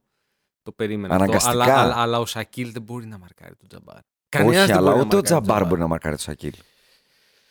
Με τίποτα. Δεν μπορεί, όχι. Ποτέ δεν κιόλας. μπορεί, όχι. Δεν μπορεί. Πολύ soft. Δεν μπορεί, όχι. Ε, Και ο Αϊζάια μπορεί να τον κάνει. Μπορεί να καλά το παίξει τον Άλεν. ξύλο. Τον Άλ- Μπορεί να το παίξει ξύλο. Ο άνθρωπος που κέρδισε τον Τζόρνταν. μπορεί Έτσι να λέγεται ο παίξει ξύλο. Αϊζάια. Εγώ τον έχω τον τρίτο μου. Να ξέρεις. Και δεν τον έχουμε συζητήσει. Ε, είδες, αυτό είναι που φοβάμαι. Α, Για πάμε. Θες να στον πω εγώ; Τον δικό μου. πες τον, αλλά μπορεί Ρέτζι να... Μίλλερ. Ναι, όχι, δεν θα έπαιρνα το Ρέτζι Μίλλερ για κανένα άλλο. Τον πήρα. Πάρ' τον. Ε, Clutchiest ever. ναι. Ο Ρέτζι. Ε, αν έπρεπε από όλους τους 8 που σου είπα να πάρει ένας, ένα τελευταίο τρίποντο. Θα το παίρνει ο Λάρι Μπέρντ. Έχεις πάρει το Λάρι Μπέρντ και θα Περίμενε. πάρει το τρίποντο Δεν με Ρέτζι άφησες Μίλλερ. να τελειώσω. Ναι, Και με δεδομένο ναι. ότι θα μου κλείσει το Στεφ και το Λάρι. Το Στεφ μπορεί να στο αφήσω και, και, και, και open στο clutch. Open. Με ένα παίχτη. Φτύς τον κόρφο σου. Μην τα ξαναπείς αυτά τώρα. Το, ξε- εντάξει, τώρα γελάει ο κόσμος με αυτό που είπες. Ξέρεις τι, θα πάω σε σκοράρισμα. Θα πάω Για σε πάμε. pure σκοράρισμα. Θα πάρω τον Kevin McHale. Τίμιο είναι. Τίμιο Πάρε τον είναι. Kevin Να McHale. ποστάρεις Να αποστάρω α- fundamental, ατελείωτα, ναι. fundamental Ναι. ξύλο grit and grind. ναι. Τα στείνω. 51-49 κέρδισα. Ναι, αλλά είναι 51-49 και Ναι. πήρες πρώτος πεντάδα. Στην καλή σου νύχτα με τελείωσε. Ναι, αυτό. Άμα τα βρούνε στην πάσα ο Ναι, Κόμπι ναι, με τον ναι. Άιβερσον, ας πούμε, Ναι. και μπορέσεις να παίξεις και Άιβερσον Κόμπι, Ναι, έχασα. αυτό. Δίνω χέρι. Λοιπόν, Αυτό. αυτό. Λοιπόν, τελείωσε εδώ το πρώτο Πολύ podcast. καλά. Λοιπόν, τα podcast μας τα βρίσκεται παντού όπου υπάρχουν podcast, Αχα. αλλά κυρίως στα iTunes και στο site. Μάλλον θα δούμε, δεν ξέρουμε ακριβώς πού θα τα Ακριβώ. βρίσκεται. Ακόμα δεν ξέρουμε πού θα τα ανεβάσουμε. Δηλαδή, σήμερα το γράφουμε, θα δούμε αύριο που θα τα ανεβάσουμε. Πολύ καλά. Αλλά θα τα, βρει, θα τα βρίσκεται γενικά Θα- όσο περνάει ο καιρός. Ψάξτε. Ναι. ε, Podbusters και στο Facebook. Βέβαια. Κάνουμε like στη σελίδα και μας βρίζετε. Ακριβώς. Βρίστε μας. Ναι, δεν έχουμε πρόβλημα. Δεν Όχι, ζητάμε. το ζητάμε. Ακριβώς. Ε, ήταν το πρώτο, ήταν το Ευαγγέλιο, ήταν το θεμέλιο. Καλή και μας από εδώ αρχή. Και στο εξής θα προσπαθούμε γενικά να το κάνουμε συχνά. Και να σας προκαλούμε. Ακριβώς. Αλλά επειδή δεν είναι η δουλειά μας, έτσι, μπορεί κάποια στιγμή να υπάρξει και ένα κενό που να είναι μεγαλύτερο από μια εβδομάδα. Συγχωράτε μας. Έτσι, ακριβώς. Λοιπόν, τα λέμε Χαιρετούμε. σύντομα. Five seconds left. Magic down the middle, just what I thought. A hook shot at 12. Good! Two seconds left. The Lakers take the lead on Magic Johnson's running sky hook. The inbounds pass comes into Jordan. Here's Michael at the foul line. A shot on Elo. Good! The Bulls win! They win! Final seconds.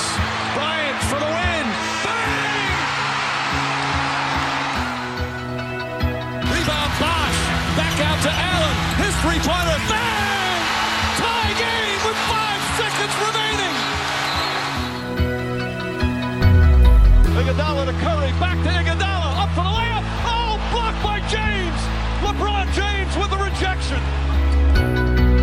They do have a timeout. Decide not to use it. Curry, way downtown. Bang! Bang! Oh, what a shot from Curry! With six tenths of a second remaining.